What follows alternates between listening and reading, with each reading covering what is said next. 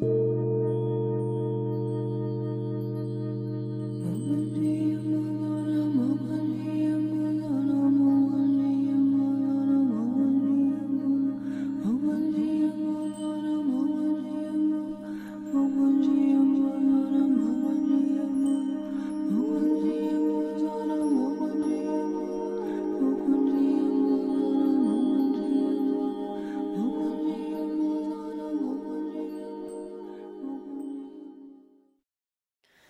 everyone. Today we're going to talk about feeling lost.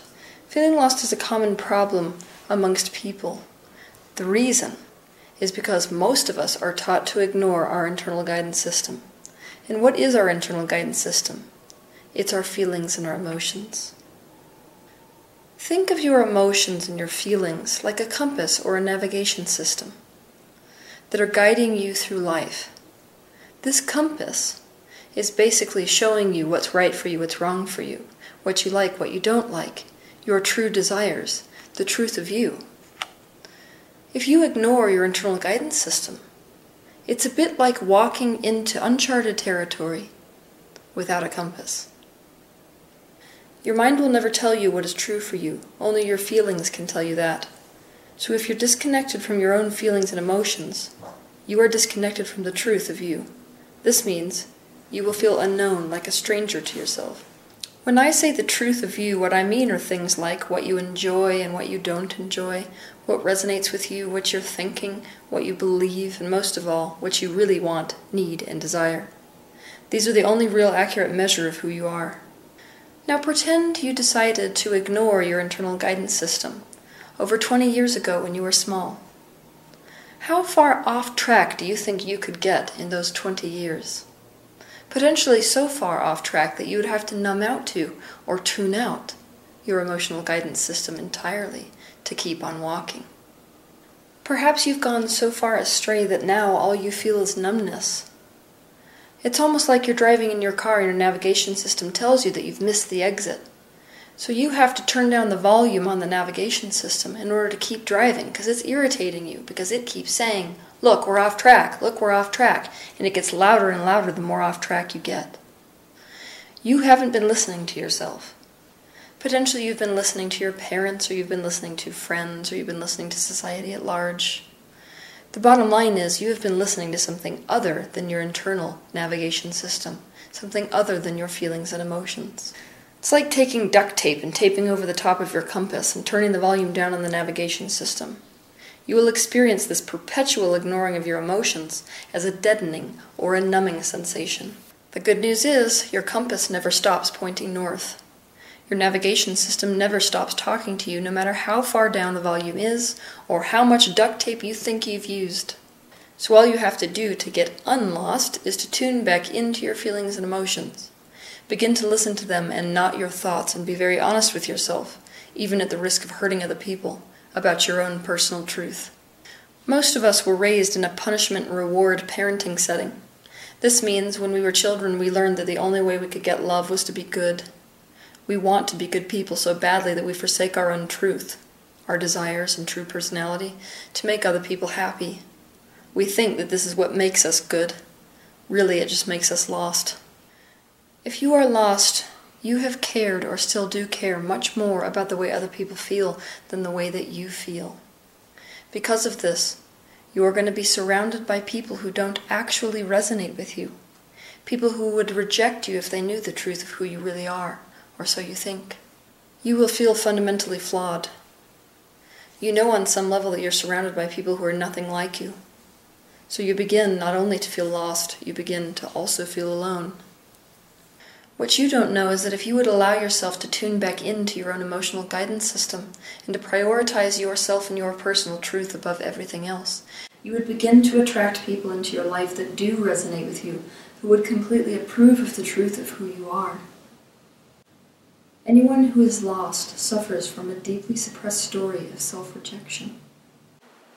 And when we are in a space of self rejection, we can only attract people who reject the truth of who we are. This means if we're gay, we will be surrounded by religious fundamentalists who hate gays. This means if we're afraid of intimacy, we will attract all kinds of people who need us and pull at us for intimacy. This means if we crave intimacy, we will attract all kinds of people who are independent and whom don't want to give their time and energy to us. This means if you're an artist, you'll be surrounded by people who are practical 9 to 5 workers who constantly put down irrational, impractical, irresponsible people who think it's smart to follow their heart. You get the point. But the sad part is, because of this rejection that we feel from the people around us, which ultimately stems from our own rejection of our truth as children, in order to fit into the world we were raised in, we begin to feel as if there is something fundamentally wrong with us.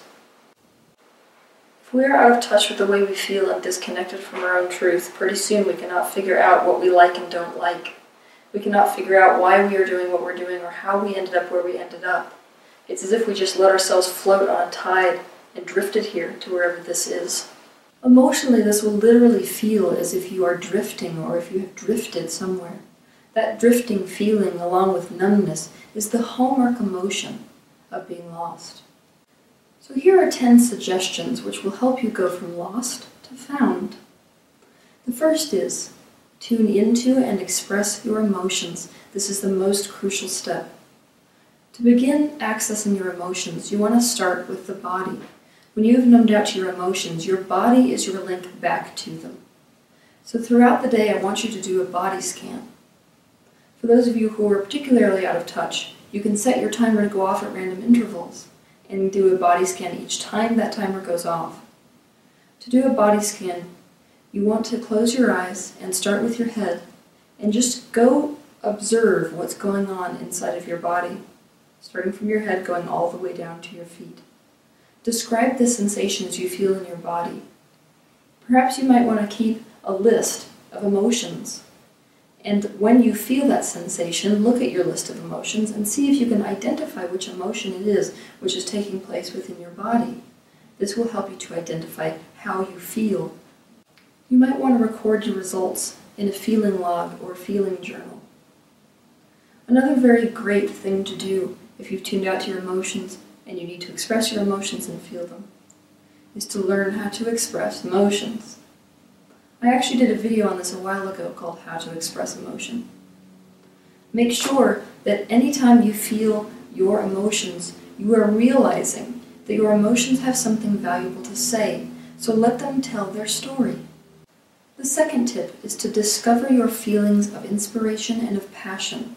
The feeling of inspiration and the feeling of passion is the opposite of being lost.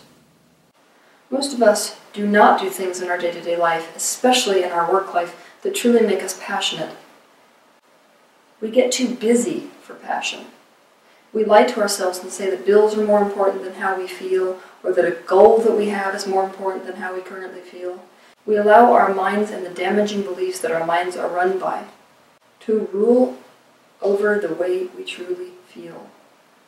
This means that illusion will be running your life, not truth. Dare to admit to what you feel passionate about. And if you think you need money first to do what you're passionate about, you are listening to your mind, which is currently lying to you.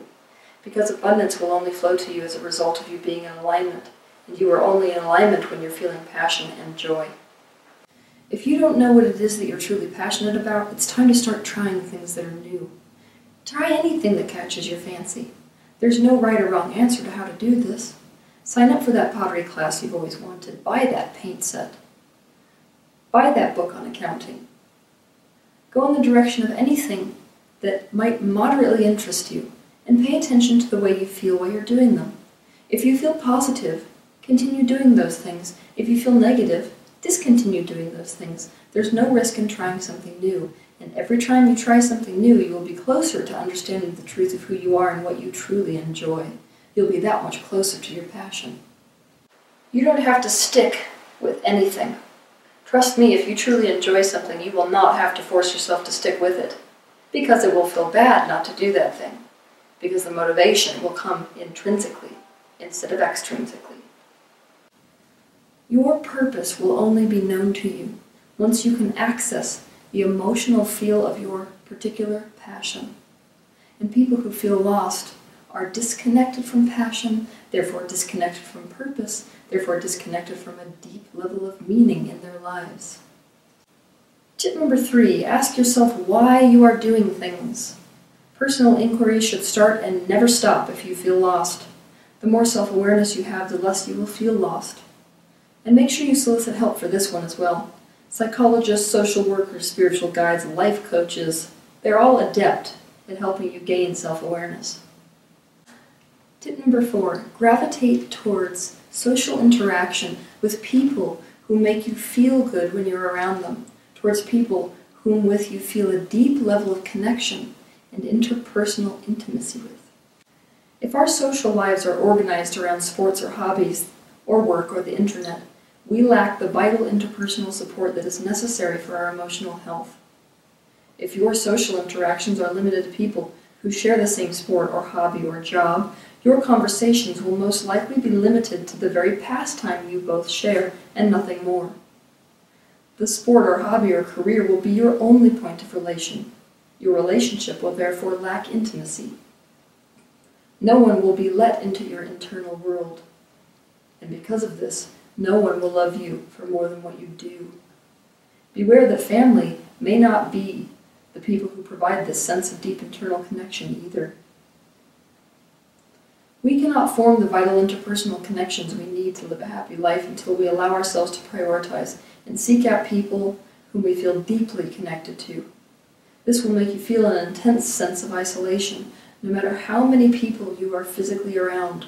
That internal sense of personality isolation leads to the feeling of being lost.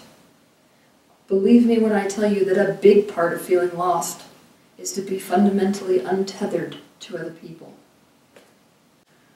Quit distracting yourself from yourself. Distraction abounds in today's world. We can use it to distract ourselves from our own personal truth. We use it so as to not have to be present with ourselves. We try to escape the painful feelings of having gone off course somewhere by tuning it out with porn addictions, focusing on other people's problems, setting goals, spending hours on Facebook, and becoming too busy. In fact, busyness is the number one mode of distraction for people who feel lost. To not be busy is to have to be with yourself, and being with yourself and being alone are two radically different things. If you are ready to be with yourself, all your bells and whistles will most likely be going off. It will feel either like chaos or like a depressed emptiness when you are really with yourself because your internal guidance system will be telling you, we're off course. People who feel lost have a basic unwillingness to admit to where they are. That's why those of us who are lost are so good at saying things like, No, I'm totally great, I love my life, when that is not true.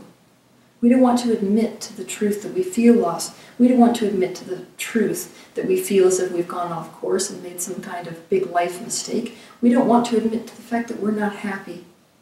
Because that's seen as a loss of success, and a loss of success is seen as being worthless. Self denial might have been your particular mode of coping tool when you were trying to deal with fitting into a family who you did not resonate with, when you were trying to fit into a family where you couldn't maintain your own personal truth. But let me tell you, self denial is no kind of virtue. The only way that you can find out where you want to go and how to get there from where you are is to admit to where you currently are, even if where you are sucks. What in your life serves as a distraction from yourself? Tip number six invite meaning into your life. If you feel lost, your life is absent of meaning.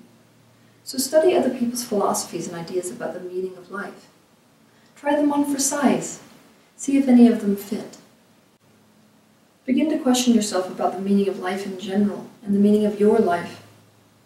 What are you believing about the meaning of life right now does this particular belief system feel good to you or bad to you? If it feels bad, do you care more about your supposed truth or hunch, which you can't actually prove or disprove because no one can, than feeling good?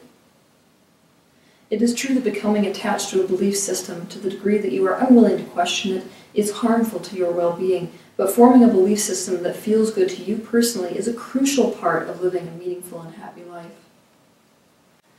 Ultimately, it is up to you whether you assign an empowering or disempowering meaning to the circumstances and events of your life. This is the reason why so many people who feel lost join up with religious groups and feel so good afterwards. It's because those religious philosophies offer meaning to their lives. And when you have some kind of meaning, you have a foundation to anchor yourself to life with. That's the opposite of being lost.